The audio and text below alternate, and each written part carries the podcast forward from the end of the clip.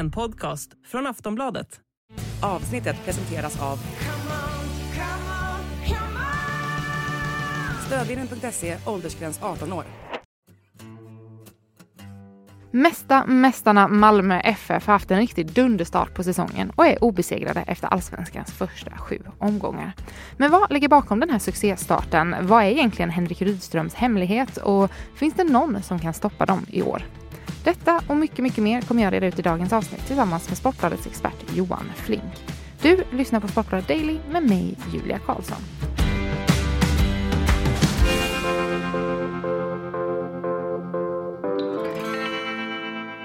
Ja, Johan Flink, Malmö FF har haft en riktig, riktig succéstart i år. Du kan väl berätta lite, vad är det som eh, ligger bakom att det har gått så bra här i början?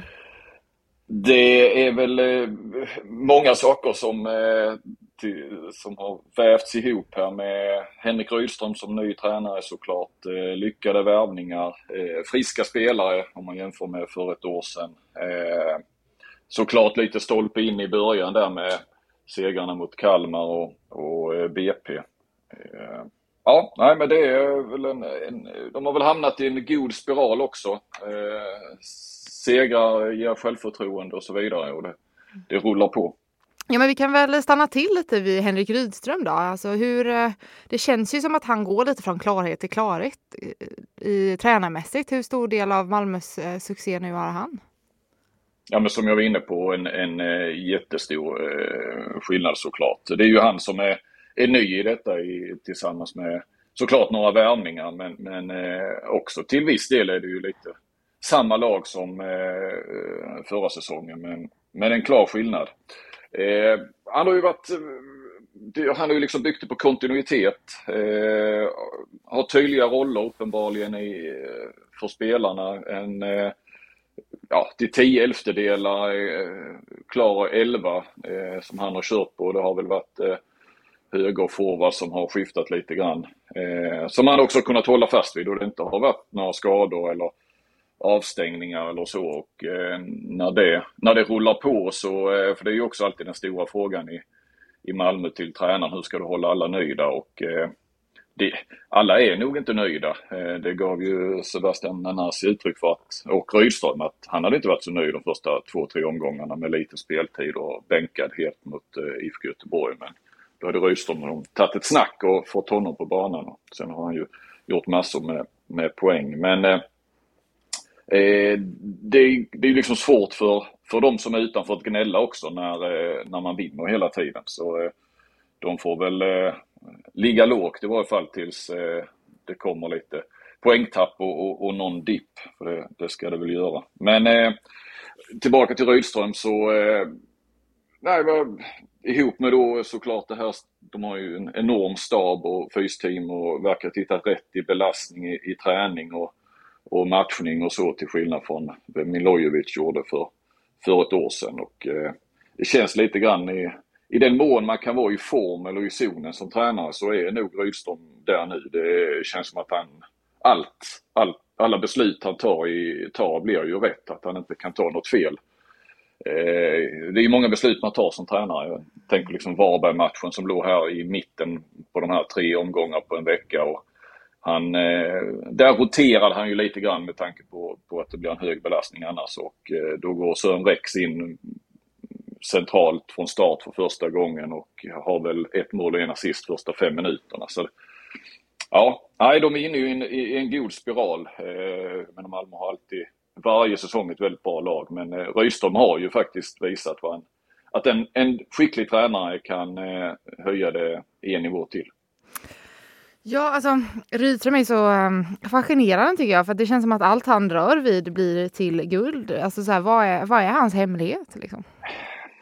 ja, jag, jag, jag, har inte krupit innanför skinnet på Rydström eller in i hans skalle såklart. Men, men eh, alltså sättet att han, att han lyckas, för det var ju, det har man ju nästan fascinerats av i både Sirius och Kalmar hur snabbt han sätter sin spelidé och får med sig laget på det och, och att den idén också funkar. Och eh, man tänkte, skulle han kunna göra det i Malmö FF med alla rutinerade spelare och så och eh, det har han gjort då än en gång. Mm. Eh, så, så eh, ja, det, det, är imponerande. Han är ju uppenbart taktiskt skicklig men jag tror också att han har en... Eh, han är jäkligt bra på att ta, ta människor. De lite mjuka värdena som, som ledare också. Känslan är att han, han hittar den här balansen mellan att vara kompis med spelarna men också vara eh, deras chef. Och, jag menar han tog väl ett rätt så obekvämt beslut kanske, eller det var kanske bekvämt för honom men när han satte ner foten och Martin Olsson hade kommit för sent. Eh, och, och petades till den första träningsmatchen och gick ut med det också. Det tror till och med var ett pressmeddelande som, eh, som det nämnde sig. Eh, där han visar ändå vem, vem som bestämmer. Eh, och att alla måste hålla sig inom ramarna. Så att eh, ja, han, eh, han har många delar Rydström och eh, ja, det är väl som de flesta säger, han är nog allsvenskans bästa tränare nu och har han då allsvenskans bästa trupp till, till förfogande så, så blir det bra. Ja, du var inne på det. Vi kan gå in lite på det nu också. Hur viktiga har nyförvärven varit i år? Ja, men det, det, är ju, det är ju spelare som har gått rakt in i startelvan, inte minst i backlinjen med, med Busanello på vänsterback, eh, Derek Cornelius eh, mittback. Eh, Anton Tinnerholm eh, var ju, alltså var ju tre, till tre fjärdedelar ny backlinje. Sen har ju Tinnerholm fick en liten eh, skada där och då har ju Ceesay gått in och, och gjort det väldigt bra. Eh, Vecchia är ju liksom, det är ju Rydströms värvning, han hade honom i Sirius. Eh, som han har investerat en hel del förtroende i och det tog ju ändå lite tid, även om vi ju inte så långt in i säsongen så och han kom ju lite senare också vecka. Eh, men efter några omgångar så har, har det ju lossnat för honom också poängmässigt. Och Tahali är ju, eh, har ju också blommat så att eh, det har ju blivit klockrent med ja, i princip alla värvningar är väl det. En sån som Isak Kiese hur, eh, hur bra är han i år? Ja, det känns ju faktiskt som att han eh, kanske är bättre än någonsin. Eh, jag menar, han levererade ju då när, när det behövdes och sen tänkte man att eh, har de blivit alldeles för beroende av, av Kiese Men eh, sen eh, har inte han behövt göra mål och då har de, då har de öst in eh, här nu i de sista matcherna. Så att, eh, men, men, han är ju en, en eh, målgörare, en uppspelspunkt, en taget eh, och också en, en viktig ledarfigur vid, vid sidan av planen där det känns som han där har han vuxit eh, här sedan han kom tillbaka till MFF och kanske ännu mer till den här säsongen. Så att, eh, väldigt viktigt med tanke på att eh, det heller inte finns egentligen eh, någon mer renodlad anfallare mer än David Gudjonsen som ju inte har debuterat ännu i, och, och, är ju ung och, och nyss uppflyttad eller vad man ska säga. Han värvades väl i fjol men, men har ju tillhört akademin mer. Så att på det viset är ju Christer väldigt viktig också att han eh, är, hel och i hyfsad form. Och eh, Hugo Larsson då, vad betyder han för, eh, för Malmö?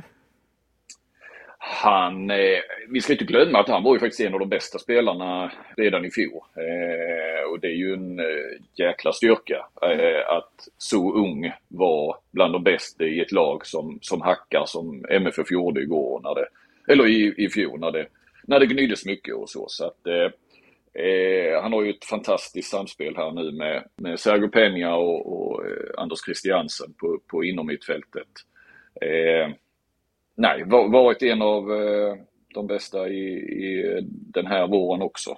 Eh, och nu har han börjat göra lite poäng också, mål och assist. Så att, eh, nej, Hugo Larsson är, är bra, riktigt, riktigt bra. Han lär ju dock försvinna i sommar där. Hur ska Malmö ersätta honom?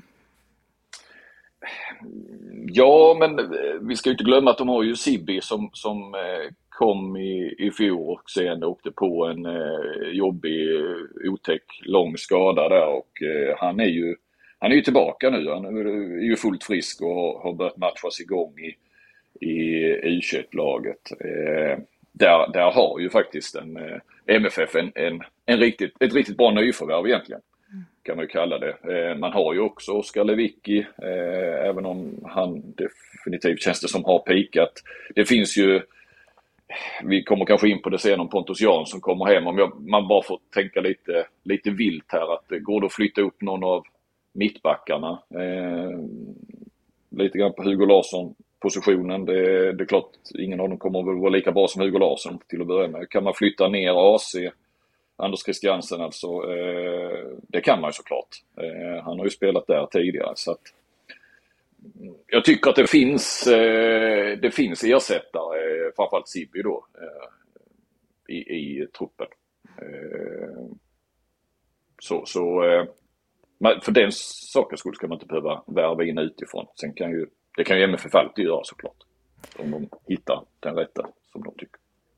Vi kan väl vi kan ju hoppa till Pontus Jansson på en gång då. Han kommer ju i sommar. Vad, vad betyder det att en sån som eh, Pontus kommer hem? Ja, jag, nu är jag kanske lite motvalls men jag kan bli lite mätt på eh, den här hypen som är kring att, eh, alltså inte, att Pontus Jansson är en, en kommer och ska vara, om han är frisk, allsvenskans bästa mittback. Det, det tvekar jag inte på. Jag tycker inte han är liksom den hypen som, som spelare och vad han kan göra på planen. Men det är en väldigt stor hype i, i supporterkretsar och eh, även nästan hur Daniel Andersson och ledare och, och andra spelare pratar om Pontus Jansson. Eh, jag, jag, är lite, jag är lite mätt på det nu. Eh, nu nästan på förhand eh, månader innan han har, innan han har kommit hem. Eh, det som ska bli lite intressant är ju hur han eh, påverkar eh, ja, med truppsammansättningen, eh, hierarkin som eh, Rydström verkar ha får till nu. Jag menar inte att han är på något vis en besvärlig jäkel, eh, Pontus Jansson, det är ju en härlig människa. Eh, men han ska ju in där någonstans, eh, inte bara på planen där, där Lasse Nilsson och Cornelius har varit väldigt, två väldigt bra mittbackar. Vi har Niklas Moisander som är ungefär som Sibbe. Han är ju frisk och tillbaka och ska matchas igång och då har man, då har MFF fyra av allsvenskans, eh, jag vet inte, åtta bästa mittbackar. Om vi tänker att Moisander kommer tillbaka i den form han var innan han blev skadad. Ehm, så, så, dels där, var ska, eh, klart Pontus Jansson ska in, men var, vem ska ut? Eh, närmast ligger väl Lasse Nilsson. För Cornelius tror jag de definitivt kommer att och spela med. Men det är inte bara den utan han ska ju han ska hitta sin plats i omklädningsrummet. Inte bara bokstavligen utan eh, på alla sätt. Och ja, det, det, hierarkin kommer ju att ändras lite grann och sånt där är alltid intressant eh, även om man bara följer det eh, utifrån och på håll. Hur ser det ut underifrån? Finns det några talanger som är på väg in i laget? Mm, det, finns, eh, det finns alltid talanger i, i, i Malmö FF. De har Sveriges bästa akademi och det är ju bara att titta runt i Superettan och Allsvenskan så det vimlar ju av spelare som har spelat i MFF och inte sällan fostrats i MFF nästan från barnsben eller om inte annat från Eh, de äldre ungdomslagen. Så att eh, talanger finns det. De eh, har ju eh, faktiskt lyckats. Kändes för några år sedan som att de inte klarade av eh, det här målet med, jag tror till och med de har en och en halv eh, spelare i snitt ska de få upp, eh, alltså vad ska jag säga då, tre stycken över två år eh, in eh, och ska bli ganska bofasta i startelvan varje säsong. Det, jag ska inte säga riktigt, men det, det, nu, nu har du ju Hugo Larsson, Sebastian Anasi mm. eh, de senare åren. Eh, de senaste året nästan. Så att eh, jag glömmer ju säkert eh, någon här. Men just nu är det väl inget. Hugo Bolin är väl den som har fått eh, en del speltid i, i kuppen och, och på försäsongen men inte sen knappt alls i allsvenskan. Eh, David Gudjonsen eh, känns ju känns ju intressant såklart. Eh, alltså son till Eider Gudjonsen då eh, och, och, barnbarn till Arno Gudjonsen om vi nu ska gå bakåt eh, till den allsvenska historien. Men Eider Gudjonsson är ju Chelsea, Barcelona och så vidare. Alltså då har han, och sen har han ju två bröder. En som går väldigt bra, Svein i Elfsborg och, och sen är det Andri i Norrköping. Så det är ju ett imponerande släktträd. Eh, så, så Gudjonsen och Bolin är väl de som är närmast. Sen finns det ett par mittbackar också uppflyttade. Men ja, det är väl ingen direkt så som, eh, som kommer att slå igenom som Hugo Larsson eh, i år. Det, det tror jag inte. Mm, om vi hoppar tillbaka till eh, Malmö alla säsongen 2023 nu då. Hur har vi sett Malmö så här bra tidigare? Ja, eh, det, man var väldigt bra under Jon Dahl Tomasson också. Eh, 2020 vann man eh, ligan med, med nio poäng tror jag. Eh, man gick till Champions League 2021 eh, och, och vi har ju 2014, 2015 med, med Champions League-spel och eh, guld och Hareid och Rosenbergs hemkomst och ett lag med, med Emil Forsberg och Robin Olsen och nämnde Rosenberg och ja, jag vet inte, det var ju så många. Mm. Många bra spelare där. Eh, så så eh, ja, det har bara gått sju omgångar så att eh, vi har sett eh, MFF så här bra. Kanske till och med bättre också. Mm. Vi ska inte liksom ropa hej för mycket nu, det är det du säger. Vi ska inte vara för positiva till en start. Nej, det är, alltså, jag menar, jag tror att MFF kommer vinna guldet, men, men vi kan väl komma igenom en 5, 6, 7 omgångar om de, om de kommer upp i 12, 13, 14, 15 matcher eller raka segrar eller utan att tappa poäng. Och, mm. eh, när de har mött Häcken och, och så. Men det, det känns ju som att eh, MFF eh, mycket väl kan springa ifrån och, och, och vinna allsvenskan klart. Finns det några svagheter i gruppen då, i, i truppen? Ja, det jag var inne på lite grann, det, det är ju ingen större bredd på, på rena anfallare. Där är ju Kiese Thelin eh, ensam egentligen och så har vi David Gudjonsen då som, eh, som jag nämnde. Men eh, sen kommer Rydström och, som han har pratat om att spela mer med en falsk nia kanske där, där det finns flera alternativ. Men eh, det är väl den enda egentligen eh, jag skulle se så i, i truppen. Eh, sen så ska de ju inte spela i Europa eh, i den här säsongen vilket eh, är väldigt ovanligt för MFF och det går inte att komma runt att eh, de har väldigt många bra spelare. Eh, några lär ju försvinna kanske i sommar då. Hugo Larsson kommer ju, tror vi, säljs. Eh, Mustafa Zeidan, ska, han... Eh, vill han vara kvar med att vara vad han nu kan vara? Eh, trea, fyra på, på eh, sin position. Eh, att, att, vi kommer väl tillbaka lite grann till det där och, och det kommer ju säkert att komma någon, någon dipp som jag var inne på. Att, mm. hur, hur ska Rydström hålla alla glada? Det, det ska bli intressant. Vilka tror du kommer kunna utmana Malmö då för guld? De är ändå guldfavoriter så här långt. Ja, men jag säger väl som alla andra Häcken. Mm. Eh, med tanke på Alltså de de snackar som har ju varit Stockholmsklubbarna Häcken och Malmö. Eh, och, och, nu har ju Stockholmsklubbarna nästan fallit ifrån redan.